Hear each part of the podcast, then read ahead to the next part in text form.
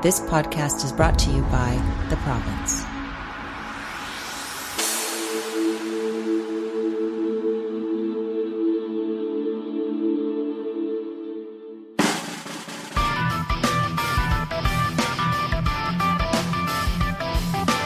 This is Seen and Heard with Province music writer Stuart Derdeyn.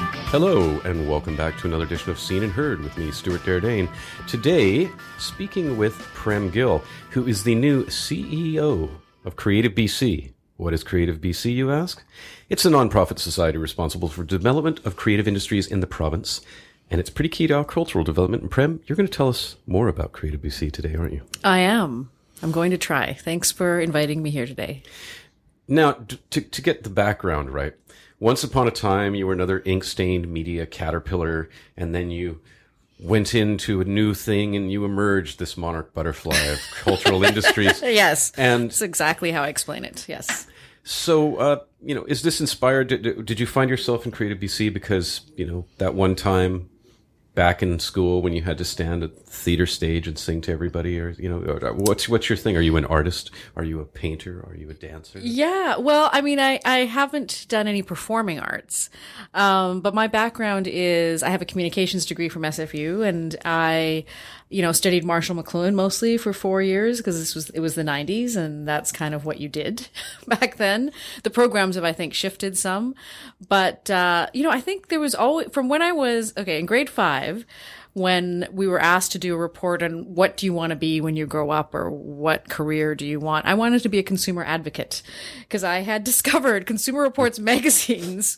You know, your average. I love Consumer Reports magazine. Well, I was a bit of a nerd kid, but I had, I think there was always this like instinctual thing about equality or doing what's right and everybody having the information and fairness that was just a thing with from when I was a kid.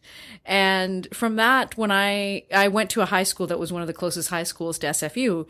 And when I remember reading the program guide and reading about this communications program and thinking, wow, that's like actually jives with, um, I wouldn't have described it this way then, but my, my values and my interests. And, you know, I, I was a pop culture kid and it was a way to, uh, learn more about that stuff critically. And I actually feel like I did have the, an awesome liberal arts education where we sat around and talked about things and, Now, in your work as a journalist, did you cover arts as well? Yeah. So I, so I, you know, I didn't have the traditional journalism background. I didn't go to journal, journalism school. I ended up as fine journalists like yourself did. And there was no like J school in Vancouver at the time. Yeah, and and really, I. I couldn't afford to like go away to school at that point. And I don't think it had started at UBC and there was programs at Langara and places. But I uh, ended up kind of working as an independent producer. So my background was again kind of that social justice kind of thing in me.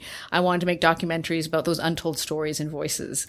I'm particularly focused on women and women of color and and a variety of stories. So I kind of did a bunch of things and eventually ended up not to go through the entire story, working for Chum Television at the time. And Chum was a broadcaster that owned Much Music and City TV, Bravo, a bunch of these specialty networks that had just started out. So when City TV launched in Vancouver, I was, I, because I'd already been kind of working as a consultant for them, I ended up doing a bunch of stuff there, which included producing a bunch of programming, hosting a show, which was where most of my experience came Right. from. So I hosted a show called Color TV, which was focused on, it was a talk show, half an hour, and it focused on, again, kind of bringing a diversity of voices involved in mostly arts and culture in the local scene in Vancouver. So that was kind of my, my first sort of actual full on on air thing that mostly happened through, oh, I don't have a budget to hire another host. Well, I'd you like should to have do shot it in black and white. That would have just been like an exactly. statement The in itself. irony of it know? all. Yeah. Okay, so you've come along to Creative BC now. Now, Creative BC is actually sort of a new entity unto itself, is it Mm-hmm. not? This now is it a conglomeration of a, a couple of different agencies that used to exist, which would be like BC Film and I think a few others, right? The BC Film Commission. So yeah, Commission, that's yeah. exactly it. So Okay. there was in 2013, uh, the BC Film Commission. So the Film Commission is basically the place um, that really helped actually grow a lot of the uh, foreign industry, that Hollywood industry here. The place that helped manage uh, foreign producers, particularly those Hollywood guys, like back to the days of X Files and MacGyver. Jump Street. Jump Street, exactly the Jump Street Files. represent. Yes. Johnny Booker- Depp. Remember Booker, Johnny Depp used to yeah. just like hang around town. Absolutely. and um and they you know manage help producers like find locations really sell this as a place to do business. Bc film was another agency that managed at that time was doing some development funding for film and television um, along with uh, programs where they help send producers to different markets and still run a variety of different programs the decision was made by provincial government to bring those two entities together to form Creative BC. Okay. So it's pretty, still fairly new. And when they formed Creative BC, the mandate was extended to support music, digital media, books and publishing, ma- magazines. So a, a pretty broad range of. So in essence, you're a 360 organization now that we're in the world of the 360 deal for most of the studios, which does encompass everything that might come out of, say, a movie, as in the music, the things, the this, the that. Um, interesting. So I want to make a movie. Mm-hmm. And I want to record a record, and I want to, I don't know, um, do an installation art piece where I hang off of a major building while making the movie and making the record. And don't forget your E magazine or something. Oh yeah, your true, app. true. You yeah, have to do of an course app. there has You to be an do app for that. Um, how do I approach Creative BC? What, what what what's the process? Like, what sort of things are you are you people behind right now? And, and Yeah, you know that is an excellent question. Um, it depends on what you're doing. So it is. Um, we are an agency of the government, so we're not like exactly like a Telefilm Canada where we're actually funding, um, like putting major funding into actual projects itself. We, you know, we're very much a facilitator of um, you know, there's programs that you can apply to to go to a market, for example. So let's say you're a producer who, um, you know, it would be great for you to experience the Cannes Film Festival. Um, and be able to sell your product, and we can help you get there to that market.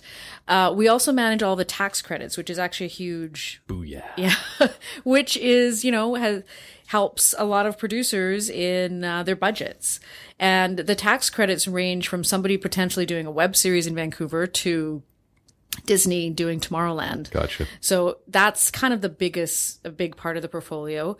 Um, and it's, uh, you know, supporting with some development funding, but not the same model where there was like heavier investing in products. So really bringing together partners, um, and, and really being that conduit between both industry and government in helping people at different levels of their careers. And that's been mostly on the film and television side. Now, because the music, which is, might be of particular interest to some of your listeners, is um, really supported through supporting at this point Music BC. Right. I was just going to mention Bob D'Eith and Music BC. And, Exactly. And and it sounds like what you're describing is like when Music BC would send a group of uh, export ready artists to like South by Southwest and have like a British Columbia contingent. That's the sort of thing that it sounds as though you would be facilitating Yes. and helping with. Yeah. So part of the, and you know, with newer organizations, all this coming together, you can imagine that it was, it's a lot. So I, you know, with a new person like me there, we are really looking at, I, I, you know, my first two weeks of meeting with all kinds of stakeholders and staff and just really getting the lay of the land and you know where are the opportunities? Where where are the what are the great things that we've done? Learning from other markets as well you know what's what's worked well in Ontario that might be of interest to us that we can or the UK you know international markets Australia the they have similar agencies in all of these other English speaking countries actually mm. that that I think have some interesting models um, and you know how do we support that? How do we uh, you know potentially secure additional funding to do that? Um, we are you know we are we are an independent agency from the provincial government but they are our principal funder. So we Right. have very much um, ensuring that we are representing the interests of both uh, both government and industry. It's a really interesting space to be in This sounds to me like you would be at the office at 5 a.m. yeah but then you're would there would almost inevitably always be a cocktail party or some sort of an opening or something else to follow to do more stuff Yeah. like that. Were you really busy during the film? fest? Yes, and I still am. I'm also on the board of the Vancouver Film Festival. So I'm wearing both hats right Okay. now, which works which has kind of worked out well. So I started this job during the film festival, which is actually great. Actually, it's I started unofficially the week before I went to Breakout West and Rifflandia. Okay, right. Because, you know, I love music and in my previous job, so in between Chum and Creative BC, I was at TELUS for almost eight years, where I was managing a lot of the TELUS Optic TV, Right. local funding, and uh, supporting of of mostly film and television video related projects.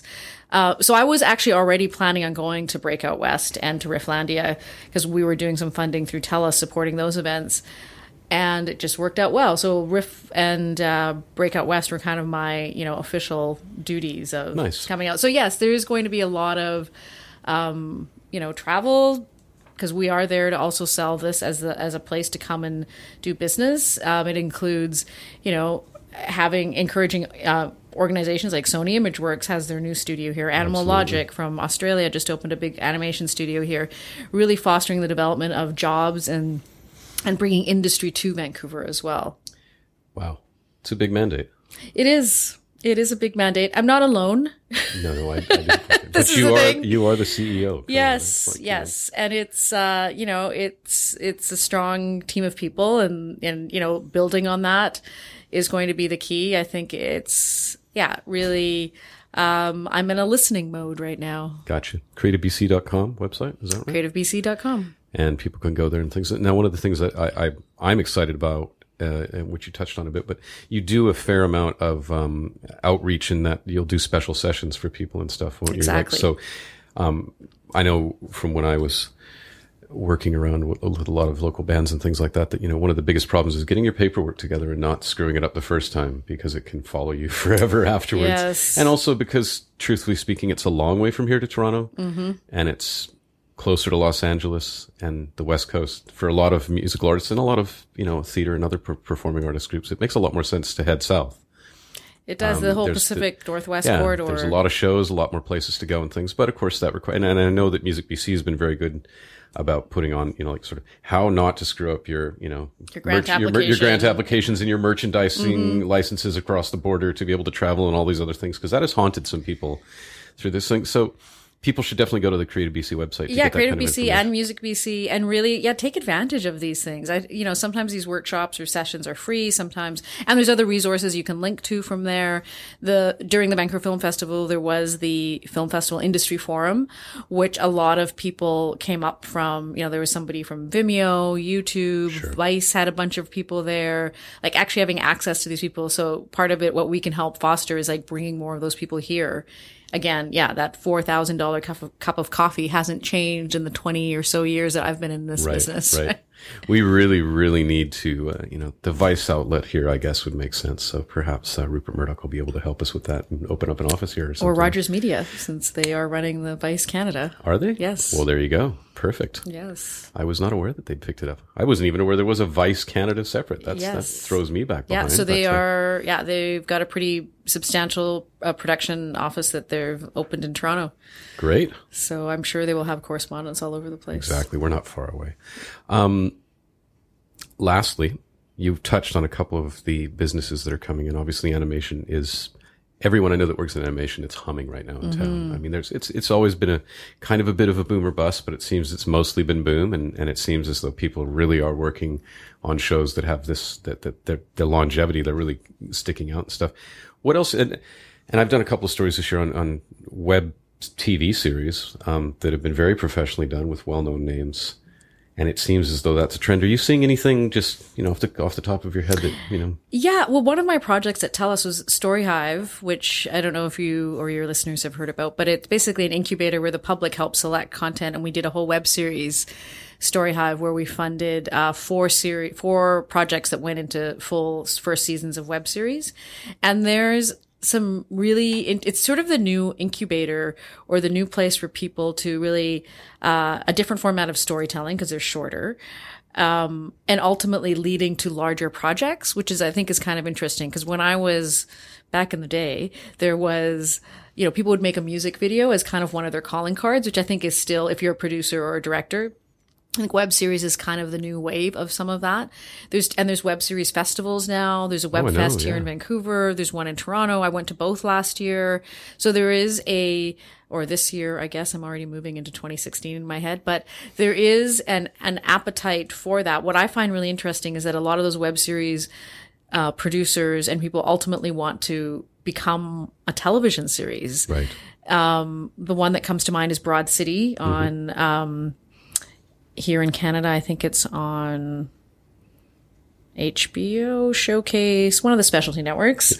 I'm not sure um, which one either. actually, But or maybe it's on no, it's on comedy. Maybe it's on. Com- I get all the channels, so I just record Just- everything. Just, constantly- record everything. Your TiVo is, is, Exactly. is, is vast. Um, but that was you know it started as a web series and really smart you know young women who were writing and producing and directing their own thing and i think that's the other thing that's that people have always done all of those things but it's it's being a filmmaker or a musician or a writer in canada has, uh, has always been an entrepreneurial thing yeah, absolutely. and I think we're even more we have more tools now to help with that entrepreneurism. You know, we can you can do your own social media, all of that kind of stuff and marketing. It's just how you're using those tools. So I think that we're going to see a lot more stuff germinate out of web series and there's definitely a community of people here doing some some really cool things and learning how to tell stories in 7 minutes yeah, over the course of 8 episodes or whatever it is. Excellent. Well, we're awaiting your Creative BC web series to come next. Yeah. This is the first episode. Prem. Gill meets Stuart Derdeyn. All right. Do a podcast.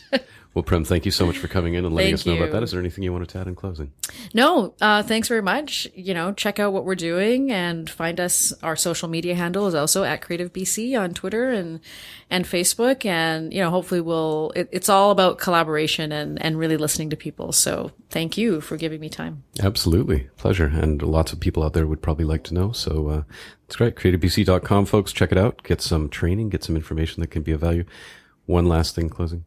When you went to the Film Fest industry session, did you try the, that wacky new 3D? The catatonic Yes, thing the catatonic freaked thing. me out. No, I did not. Did you try it? I did not. I did not actually get to attend this I year. don't know. I, I, I mean, want I- to hear the reports back from somebody. I'm very interested in the 3D thing, but that just sounded like just scary. I spoke with one. Of, it was the, one of the people, the the effects group that did Interstellar, and I spoke to the head um, because he was up here speaking last year, I guess, or, or maybe he was here for the sci-fi conference. I'm not sure, one of the two.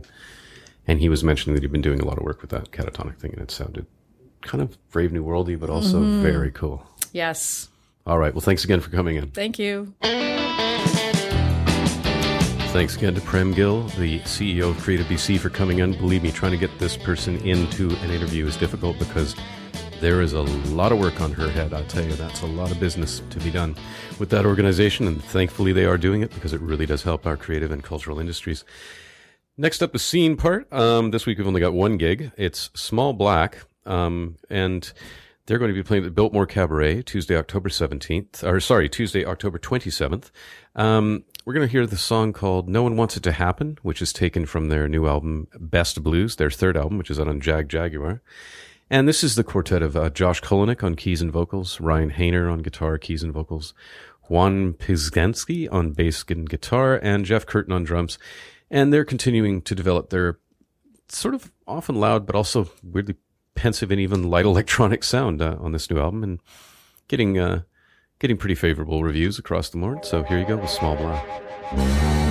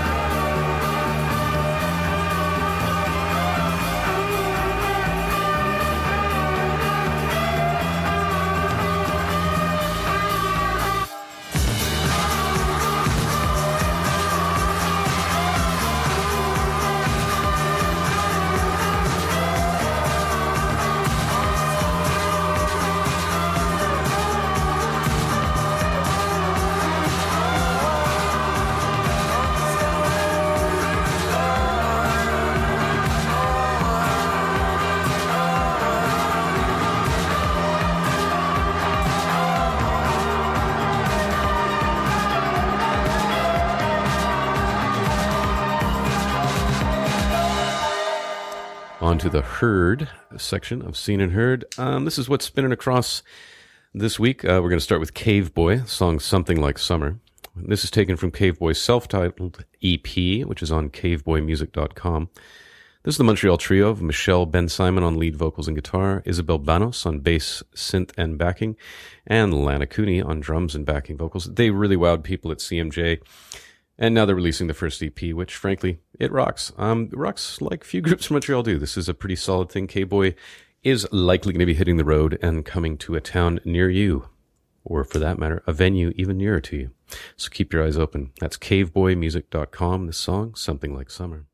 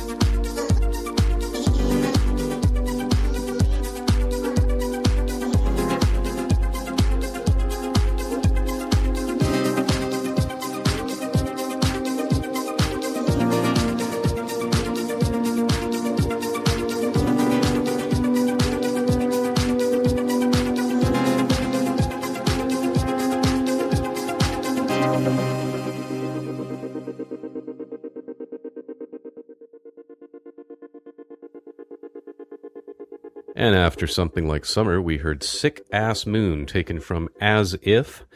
Uh, that's a new album from Chk Chk Chk on Warp Records in Fontana North up here. Funky and fierce as ever. Um, the crew's back with another album of bass lines that other bassists will be studying as uh, a model to funk out to, um, but they'll also be dancing along. I really, really like Chick Chick Chick, and uh, they've they've put on some fine shows. Last time when they were through town and I saw them at Fortune Sound Club, it was woefully undertended, but wickedly fun. Now we're going to hear Cold Black Hammer. This is from Texas singer songwriter legend Joe Ely. uh, taken from Panhandle Rambler. That's his new album out on Rack 'Em Records, available through Red Eye Distribution in Canada. Um, the Lubbock Legend is dropping. This is his 14th album of All Country Genius. His collection of thoughts of the dusty flat terrain of the Texas Panhandle, which is kind of around where he's from. As he once described Lubbock, it's a place where if you stood on top of a, tin, uh, a, a tuna can, you could see the ocean because it's so flat. That's all you need to do to get there. And uh, I don't know how Ely maintains the consistency he does. It's anyone's guess. He's just such a fine, fine songwriter. And Cold Black Hammer is as good a tune as ever written about those lonely oil derricks you see pumping oil away in the middle of nowhere on the flatlands. Uh, certainly an image we have in Canada as well.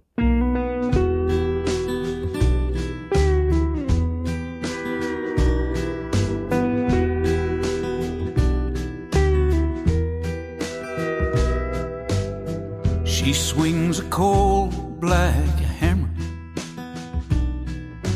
pulls black blood from the ground.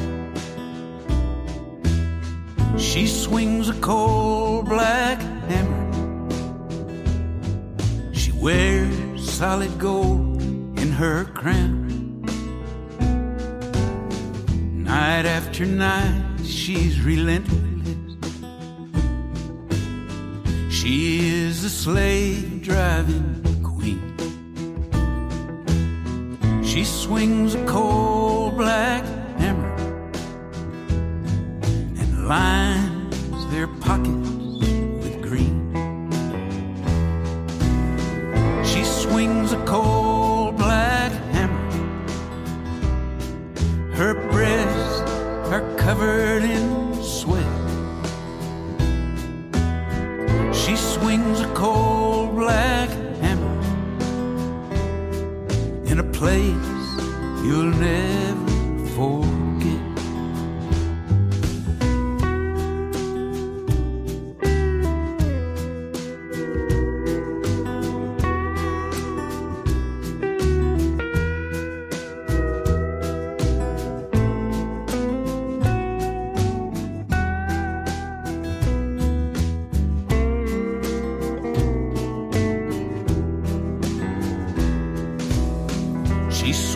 cold black hammer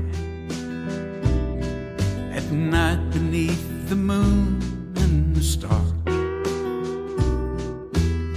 She swings a cold black hammer and lights the rich man's cigars.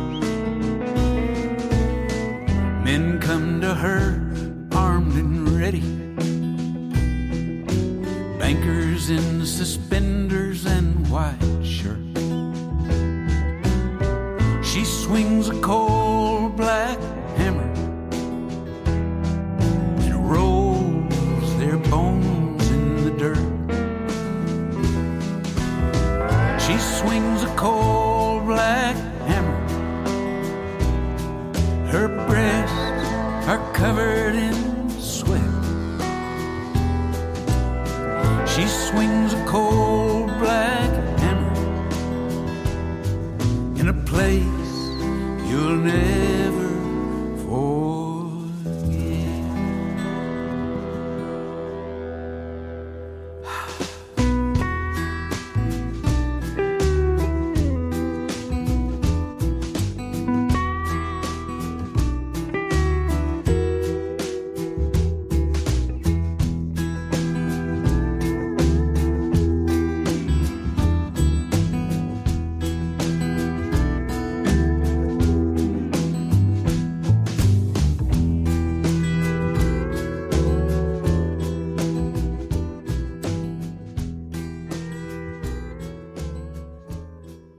last up, we're going to hear AO or Alpha Omega featuring Juliano Jack.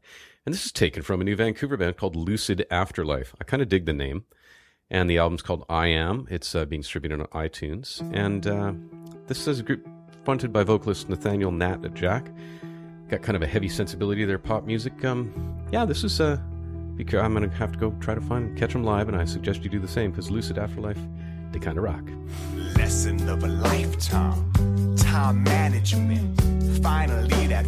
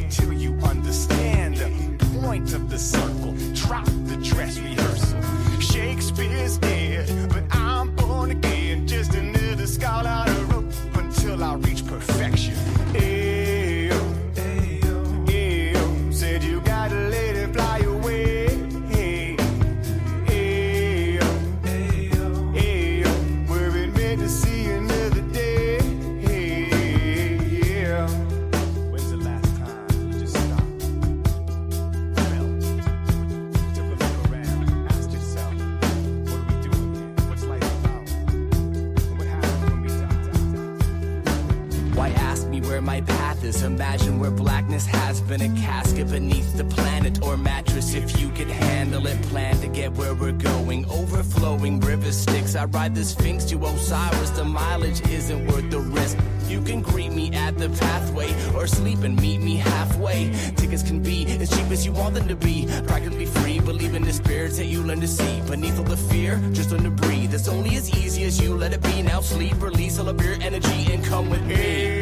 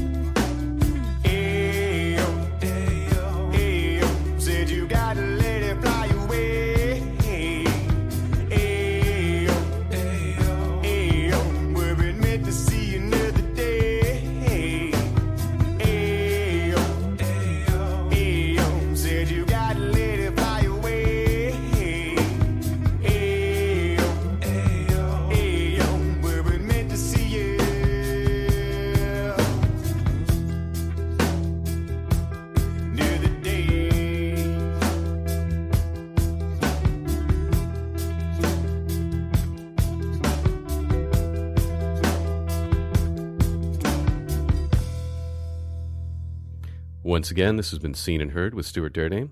We'll catch you next week and uh, listen to this and all the podcasts on iTunes or at theprovincepodcast.com.